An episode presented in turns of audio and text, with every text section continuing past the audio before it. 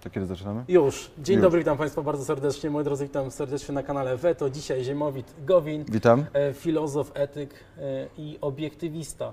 Tak, zgadza się. Ja jestem bardzo obiektywny w życiu. Co to znaczy być obiektywistą? I porozmawiamy dzisiaj o filozofii e, Ayn Rand. Tak. y, Co to znaczy być obiektywistą? No przede wszystkim być obiektywistą to znaczy uznawać filozofię Rand.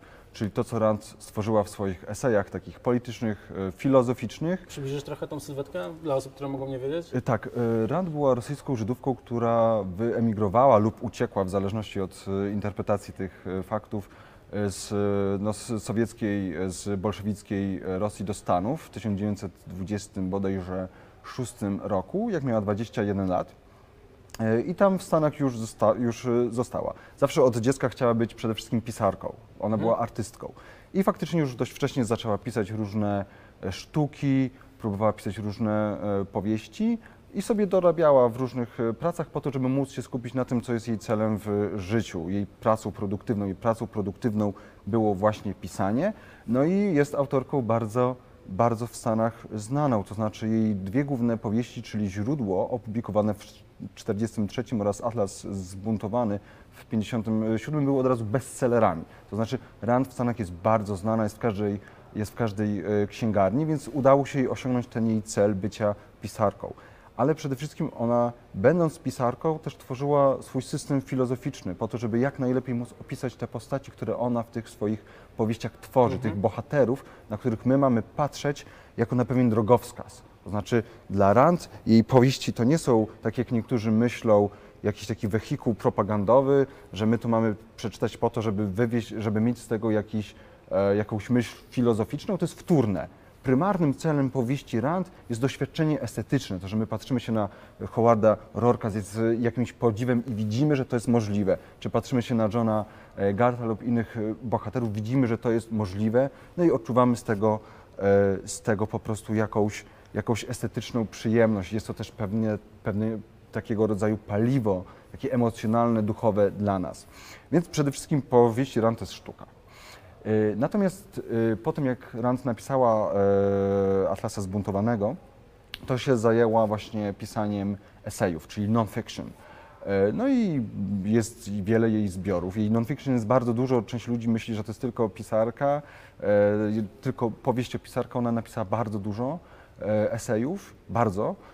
E, Też ma jedną taką książkę o swojej e, epistemologii, która jest takim osobnym e, traktatem, więc na, naprawdę pism Rand jest bardzo e, dużo. No i ona już do końca swojego życia, czyli do bodajże ty- 1980 lub 81 po prostu e, pisała eseje z pogranicza filozofii, polityki oraz I e, ekonomii. To kształtowało ten pogląd zwany obiektywizmem? Rand stworzyła obiektywizm w pełnym jego wyrazie e, w momencie, gdy pisała Atlas Zbuntowany, który pisała przez 10 lat.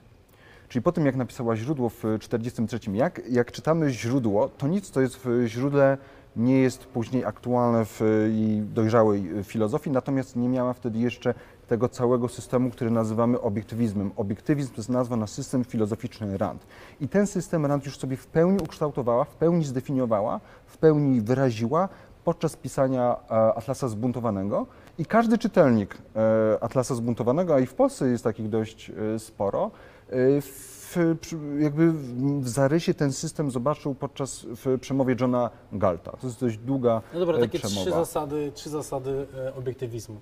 No, przede Czym wszystkim, się że, to charakteryzuje? przede wszystkim obiektywizm charakteryzuje się tym, że rzeczywistość jest obiektywna, tak? czyli świat jest niezależny od naszego poznania, on istnieje po prostu. My ten świat możemy poznać za pomocą percepcji, za pomocą zmysłów i potem za pomocą wiedzy, za pomocą tworzenia pojęć, dowodów, nauki. Tak? Nauka jest czymś obiektywnym, ona mówi coś o świecie.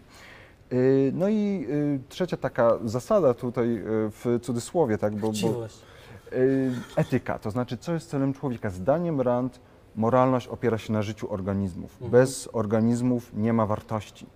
A każda wartość jest wartością dla danego e, organizmu, czy to dla e, zwierząt, czy to dla e, ludzi. w ten sposób Rand próbuje dowieść, moim zdaniem słusznie, że celem człowieka jest jego życie. Przez życie Rand ma na myśli życie jako pewną całość. To chodzi o szczęśliwe życie, czyli w pewnym sensie celem, celem człowieka jest szczęście. Tylko szczęście i życie są ze sobą połączone. Trzeba tutaj myśleć o szczęściu jako o pewnym procesie.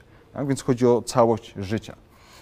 E, Więc to bym nazwał taką trzecią e, zasadą. No i człowiek potrzebuje filozofii, on potrzebuje etyki, żeby przede wszystkim wiedzieć, co ma robić. Wiedzieć, jaki ma cel, czy w ogóle ma jakiś cel, e, no i w jaki sposób do tego dążyć. Tu potrzebuje wartości takich, a nie innych, potrzebuje cnót. No i etyka jest też, też jest obiektywna. Dlaczego? Dlatego, że wszyscy jesteśmy ludźmi. To, to znaczy, każdy z nas jest i jednostką, i człowiekiem, czyli mamy pewną wspólną naturę, która determinuje to, że no, każdy z nas ma generalnie, musi dążyć do mm, tak zwanych wartości kardynalnych, które są wspólne wszystkim ludziom, znaczy wspólne, które, żeby ludzie mogli dążyć do szczęścia i rozwijać swoje życie, to muszą dążyć do tych e, wartości oraz są takie wartości tak zwane osobiste czy personalne, czyli to na przykład, że ty jesteś e, dziennikarzem, to jest dla ciebie jakaś e, wartość, Ja z kolei nie muszę być dziennikarzem, żeby być e, szczęśliwy, mogę być filozofem, mogę być e, koszykarzem. Więc są pewne rzeczy wspólne ze względu na naszą wspólną naturę i są pewne rzeczy, no, które już wynikają z naszych osobistych e, preferencji, z naszych wyborów e, życiowych. teraz ładnie, gładko przechodzimy do takich dwóch ataków e, właśnie na obiektywistów, Mhm. czyli egoizm i chciwość. Dużo, e, wiesz, egoizm w Polsce jest takie pejoratywne dosyć, nie? Że hej, jesteś egoistą, nie dzielisz się tego i tylko o sobie myślisz. I właśnie e, Mhm. na to, e, te, w tę stronę atakuje się właśnie obiektywistów. No, przede wszystkim myśl obiektywistyczna jest bardzo radykalna, bo ona mówi, że po pierwsze to nie tylko w Polsce, to znaczy egoizm jest uważany za coś, pejor- za coś złego wszędzie. Czemu? Yy, No, dlatego że, dlatego, że ludzie łączą to, co dobre, z altruizmem, z poświęceniem. Jeżeli się nie poświęcasz, no to generalnie nie czynisz nic dobrego. Oraz z jeszcze jednym, wiąże się z pewnym rodzajem rozumienia słowa egoizm. Większość ludzi myśli, że egoizm oznacza bycie jakimś drapieżcą, atakowanie innych, wyzyskiwanie. No, zdaniem Rand nie. Rand opowiada się za egoizmem, który jest racjonalny, zgodny z naszą naturą, zgodny z, z naszym rozumem i z tym, że człowiek nie może dążyć do szczęścia poprzez atakowanie innych, ponieważ wtedy się od nich y, uzależnia, ponieważ wtedy sam działa na swoją szkodę. No, zdaniem obiektywistów egoizm, naszym zdaniem egoizm jest dobry, ponieważ naszym zdaniem celem każdego człowieka jest jego własne szczęście. Więc egoizm mówi tyle. Masz dążyć do własnego szczęścia, do rozwoju własnego życia, do rozkwitania, do eudaimonii, żeby tak powiedzieć e, arystotelesowsko. Natomiast pytanie, jak do tego dążyć? No i Rand mówi poprzez używanie rozumu, poprzez dochodzenie do od, wybieranie odpowiednich wartości. Zdaniem Rand nie ma e, konfliktu między wartościami e, i nigdy nie możemy dążyć do naszego życia przez bycie gra, e, jakimiś grabieżcami, przez kradzież, przez e, oszukiwanie. Więc no, celem obiektywistów jest tłumaczenie, że sam egoizm nie oznacza, nie oznacza, że mamy innych wyzyskiwać. To jest taki pakiet pojęciowy, że egoizm to oznacza bycie niemoralnym, niszczenie, zabijanie. Nie. Spójrzmy na przykład na s- y, popkultury. Weźmy e, bardzo znany serial e, House of Cards. Weźmy Franka Underwooda. To jest typowy egoista. To jest Mhm. człowiek, który dąży do swoich celów niecnych za, za wszelką cenę. On wykorzystuje, on kłamie. I zwróćmy uwagę, czy on jest szczęśliwy. Czy on jest, czy on jest szczęśliwy? Czy Frank Underwood jest szczęśliwy? No nie jest, on się ciągle boi. On żyje w ciągłym strachu. No, zresztą wiemy, jak e, ostatecznie kończy. E, Więc dla Rand to jest egoizm nieracjonalny, jest to egoizm faktycznie niemoralny, niezgodny. Frank Underwood działa na swoją niekorzyść. Tak? On ma poplątane wartości, one służą przeciwko jego życiu, przeciwko jego szczęściu. Dla niego świat to jest, jest wszystko jest zagrożeniem. Dla obiektywisty, dla egoisty, który jest racjonalny, który widzi wartość w innych ludziach, on wie, że ludzie ze sobą, że ludzie nie zyskują walcząc przeciwko sobie. Tylko co, współ, współprac... Współpracują, Osiągając współpracują. swoje indywidualne e, Tak. cele. Tak. Też to mogą być cele y, wspólne, no jak na przykład mamy małżeństwa. Tak? Są dwie osoby, które się y, kochają, ich wspólnym celem jest wspólne małżeństwo, wspólne szczęście i tak samo w przyjaźni, e, koleżeństwie. My też tu mamy wspólny cel. Chcemy powiedzieć coś ciekawego do e, słuchaczy. Mhm. Chcemy mieć jakieś fajne e, No tak, ty, spotkanie. ty na przykład chcesz przekazać swoją wiedzę, a ja chcę zarobić na reklamach, także Tak. oglądajcie i klikajcie łapki w górę. E, To jest, to się, każdy ma indywidualny cel w wspólnym celu, tak? Tak jest trochę? Trochę, troszeczkę tak jest. Nie zawsze cele są wspólne. To znaczy, no, y, mój cel bycia filozofem nie jest też twoim celem. No tak. no. Być może jakoś pośrednio, być, być może jak stwierdzisz, że mam coś ciekawego do powiedzenia, no to chciałbyś, żebym miał tam jakąś karierę taką akademicką, Chcę. tak? Chciałbym, Super. żebyś taką miał. Dzięki. No dobra, ale co z tą chciwością? Bo to też jest za tak, że o, ci, ci od ran to są chciwi. Tylko, że ch- wiesz, wszyscy, te, bo jeszcze przejdziemy ład- gładko i smooth do laissez-faire kapitalizmu, Okej. no to właśnie to są te dwa tematy. A tak to jest chciwość, no i dlaczego właśnie laissez-faire kapitalizm jako podstawa e, tego systemu gospodarczego? Mhm. No więc tak, jeżeli chodzi o chciwość, to jest podobnie jak z egoizmem. To, to znaczy chciwość to jest branie czegoś, po prostu myślenie, patrzenie tylko na siebie. E, No i teraz możemy to odwrócić i powiedzieć w ten sposób, no jeżeli celem człowieka jest jego własne szczęście, jeżeli celem jest jego, je- jeżeli jego działania są moralne o tyle, o ile służą jego interesowi, to co złego jest w chciwości? Tylko oczywiście musimy pamiętać, że słowa chciwość możemy użyć wobec na przykład Franka Underwooda. Jego chciwość jest zła. Znaczy, może być chciwość, która jest niemoralna, która na przykład wykorzystuje innych ludzi. Tak, ktoś jest chciwy, więc okrada ludzi. No jest to niemoralne. E, Ale na przykład, jeżeli ja skupiam się na sobie po to, żeby zarabiać dla siebie, dla swojej rodziny, po to, żeby kupować sobie rzeczy, które chcę, żeby rozwijać firmy, które chcę, żeby rozwijać hobby, które chcę, możemy to nazwać chciwością. Ja bym tu użył innego słowa, to znaczy wymyślił, no bo chciwość jednak jest pejoratywna bardzo mocno. No tak. Yy, Natomiast jeżeli to nazwiemy chciwością, to chciwość jest jak najbardziej dobra. Jeżeli naszym celem jest nasze szczęście, jeżeli tutaj oczywiście to nie jest oczywiste, to, to trzeba dowieść, trzeba dowieść, że poświęcanie się jest złe. Mhm. Yy, No ale jeżeli Rand ma rację, że wartości nabudowane są na życiu organizmów i że naszym celem jest nasze własne życie rozumiane jako całość i jako właśnie to szczęście, jako pewien proces, no to wtedy chciwość jest dobra.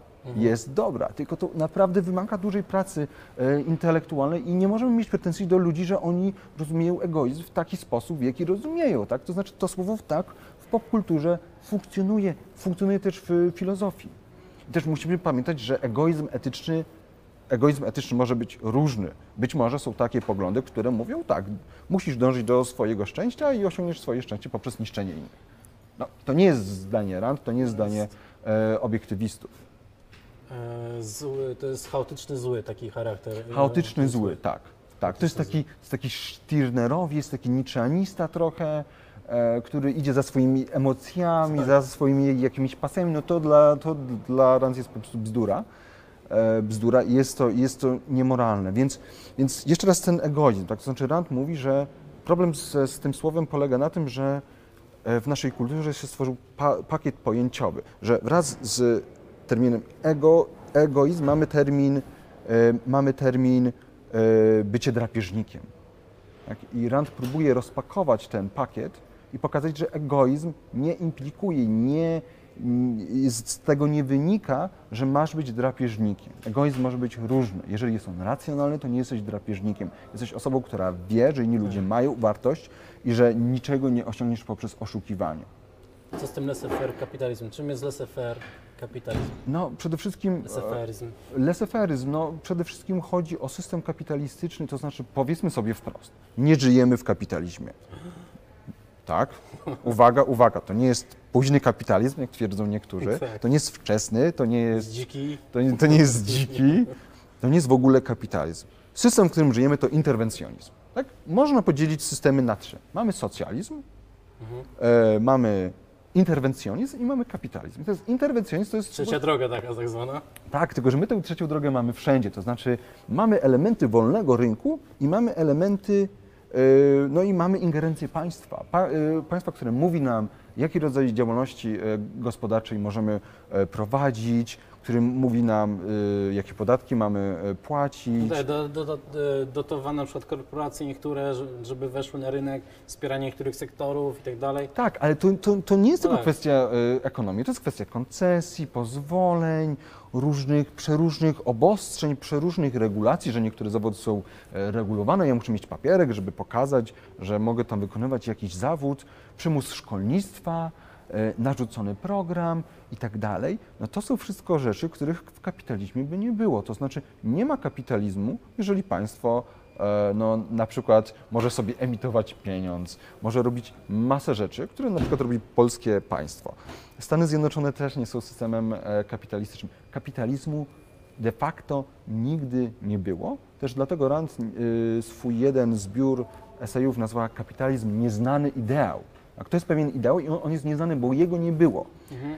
Y, Więc możemy mówić o pewnych procesach wolnorynkowych, które zachodzą w państwach, które są interwencjonistyczne. Czyli jeszcze raz, interwencjonizm oznacza, że mamy elementy wolnego rynku, że panowie w krawatach pozwalają nam coś tam sobie robić, y, wyodrębniają nam jakąś y, wolność, no ale mamy ogromne państwo, które nagle może sobie zmienić y, prawo, nagle może zająć nasze, nasze środki, e, waty, nie waty, mamy, mamy cła i tak dalej. No, nie mamy wolnego rynku. Na świecie nie ma wolnego rynku i nigdy nie było. Chciałbym, żebyście to zapamiętali i mówili swoim znajomym, zwłaszcza tym, którzy twierdzą, że mamy dziki kapitalizm, późny e, kapitalizm. To nie jest kapitalizm. Na czym by polegał kapitalizm po prostu, czyli ten kapitalizm prawdziwy?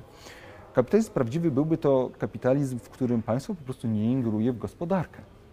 Tak? To znaczy państwo jako taki nocny stróż, państwo, które jest, które mamy jakieś zdefiniowane obiektywne prawo, do którego mamy się stosować, czyli sądownictwo. Mamy policję, która służy temu, żeby bronić nas przez, przed e, no, różnymi drapieżcami od wewnątrz, czyli przed złodziejami, oszustami, gwałcicielami itd. No i mamy oczywiście armię. Y, Ja rozumiem, że też oczywiście jest też inna e, tradycja wolnorynkowa, tak zwany anarchokapitalizm, w którym nie ma państwa, tylko są różne e, konkurujące między sobą agencje e, ochrony, prywatne sądy i tak. Rand była przeciwna temu, e, uważała, że to nie może istnieć w praktyce, też uważała, że jest to niemoralne z pewnych powodów, które teraz nie chcę wchodzić, bo to są szczegółowe kwestie. Na wolnym rynku państwo naprawdę nie ingeruje w gospodarkę. Nie ma żadnego socjalu, żadnego 500, e, nie ma żadnych obostrzeń co do tego, jaką mogę prowadzić działalność e, gospodarczą, co mogę nik- byle produkować. nikogo nie, krzy- nie krzywdzić. Byle nikogo nie krzywdzić. Byle nikogo nie krzywdzić. E, No i teraz pytanie, dlaczego kapitalizm? Tak? Znaczy, dlaczego kapitalizm jest słusznym systemem? Jest słusznym systemem, jest przede wszystkim moralnym systemem. Dlaczego? Bo jest zgodny z naturą człowieka. Teraz powiedzenie, że kapitalizm to system zgodny z naturą człowieka trzeba dobrze zrozumieć. To nie znaczy, że ludzie naturalnie tworzą kapitalizm. Nie. Człowiek się rodzi nie wiedząc, co jest dobre. Człowiek musi to odkryć. Ja muszę odkryć, że moim celem jest moje szczęście. Muszę odkryć środki, za pomocą których do tego szczęścia, do tego rozkwitu mojego życia, który jest pewne, z pewną całością, muszę dążyć. E, więc kapitalizm jest zgodny z naturą człowieka w tym sensie, że to jest jedyny system, który pozwala człowiekowi rozwijać jego naturalne zdolności, który pozwala mu dążyć do jego szczęścia. Innymi słowy, w kapitalizmie, żeby miał dążyć do szczęścia, muszę być wolny. Muszę móc wybierać te wartości, które służą moim zdaniem mojemu życiu. Mogę się mylić, ale wiadomo o co chodzi. No ja muszę być wolny, żeby móc działać. Muszę na przykład y, wchodzić, mieć możliwość wchodzenia w dobrowolne relacje, a nie, że nagle wchodzi jakaś trzecia osoba, jakieś państwo i mi Tak. mówi, że nagle ta relacja, to jest tak jakby teraz przed ktoś i nam mówił, nie, nie, wy nie możecie tak mówić, teraz ty powiesz to, ty powiesz tam, to tak działa państwo. Y, Więc chodzi o system, w którym zagwarantowana jest wolność, w którym ja faktycznie mogę e, uważać, co jest dla mnie dobre i działać zgodnie z tym, co uważam. No bo ja mogę teraz stwierdzić, że dobre byłoby dla mnie na, na przykład założenie, no nie wiem, jakiejś tam plantacji czegoś, tworzenie, nie wiem, produkowanie jakichś narkotyków albo jakichś innych specyfików, które są zabronione na przykład przez państwo p- polskie. Mogę dojść do takiej konkluzji, że jest to dla mnie dobre, no ale wiadomo, że tego robić nie mogę. E, Więc więc przede wszystkim kapitalizm to system, w którym zagwarantowana jest wolność jednostki. Człowiek musi być wolny, żeby móc dążyć do swojego szczęścia. I teraz, ale kapitalizm jest też ważny, ponieważ jest to jedyny system, który rozpoznaje prawa jednostki. prawo do życia. To jest podstawowe prawo człowieka. Teraz Rand uważa, że prawo do życia to jest tak naprawdę jego odłamek to jest prawo do własności, czyli że to, co ja stworzę, to, co ja zarobię, jest moje. Prawo do wolności, czyli że ja mogę sobie na przykład gdzieś wyjechać, że mogę zmienić pracę, że, że nie ma osoby, która mówi, nie, ty od dzisiaj będziesz grabarzem albo kimś tam, albo dziennikarzem. I y, możliwość dążenia do szczęścia. Tak? Prawo do dążenia do szczęścia, które oznacza, że ja mam prawo działać y, na rzecz samego siebie. Ja sam jako cel sam w sobie, jako mój ostateczny cel, moje szczęście, moje życie. I teraz, jeżeli nie jest zagwarantowane prawo wolności, które nie jest zagwarantowane, yy, przepraszam, prawo własności. Ono nie jest zagwarantowane. Państwo może zabiera nam pieniądze z e, podatków, mówi nam, co możemy z pieniędzmi robić, czego nie możemy, z kim możemy podpisywać e, um, e, um, umowy, jakie. Więc jeżeli prawo do własności nie jest zagwarantowane, to nie jest zagwarantowane prawo do życia, ponieważ ja de facto nie dysponuję środkami, dzięki, którymi, dzięki którym mogę moje życie w ogóle rozwijać, podtrzymywać i na poziomie takim czysto egzystencjalnym, tak? Znaczy no, potrzebujemy schronienia, ubrań, jedzenia i tak dalej, lekarzy, ale też na poziomie takim duchowym, tak? To znaczy ja nie mogę wydawać pieniędzy i swoich, i robić z moją własnością tego, co na przykład przynosi mi szczęście. Tak? Czyli nie mogę robić tych wszystkich rzeczy, które są dla mnie no, taką pożywką duchową, bo ostatecznie w życiu nie chodzi o to, żeby po prostu przeżyć na poziomie czystej wegetacji, tylko o to, żeby się cieszyć, żeby afirmować życie. Czyli faktycznie wstawać rano, sobie myśleć, cieszę się, że żyję. Ży, życie jest piękne Mhm. i wiem, co chcę w życiu robić. No i teraz, jeżeli nie mam zagwarantowanego prawa do własności, które nie oznacza, że koleś w krawacie może ci powiedzieć, że to możesz zrobić, a tego nie możesz, a poza tym trochę własności ci zabieram. Prawo do własności oznacza, że masz prawo do wyłącznego dysponowania swoją własnością. Jeżeli tego nie ma, to nie ma prawa do życia. Jeżeli nie ma prawa do życia, to o czym my mówimy? I prawo do życia nie jest e, egzekwowane w interwencjonizmie. Wszędzie na świecie mamy interwencjonizm, być może w Korei jest jakiś tam rodzaj socjalizmu, do końca nie wiem, to już byśmy musieli, bo no, trudno jest pomyśleć o takim czystym socjalizmie, zresztą wiemy, że on ekonomicznie jest e, niemożliwy. E, Natomiast moralnie kapitalizm góruje nad wszystkimi innymi systemami, właśnie dlatego, że rozpoznaje prawa jednostki, prawo człowieka do życia, z, z którego wynika prawo do własności, Mhm. prawo do szczęścia i prawo, prawo do dążenia do e, szczęścia i prawo do wolności. Więc dlatego leseferyzm. Dlatego leseferyzm, moi drodzy. Y, Zaczynają tutaj panowie robić e, remonty, więc kończymy. Bardzo Ci dziękuję za, Dzięki wielkie. za przekazanie tej informacji. Zapraszam Was do zobaczenia Twojego wystąpienia na weekendzie kapitalizmu. Jutro o 15.30. Jak to puszczę, to już, już jest, czyli Tak. pewnie jest dostępny do zobaczenia na kanale Veto. Także zapraszam do przejrzenia, zobaczenia. Na razie, cześć. Cześć.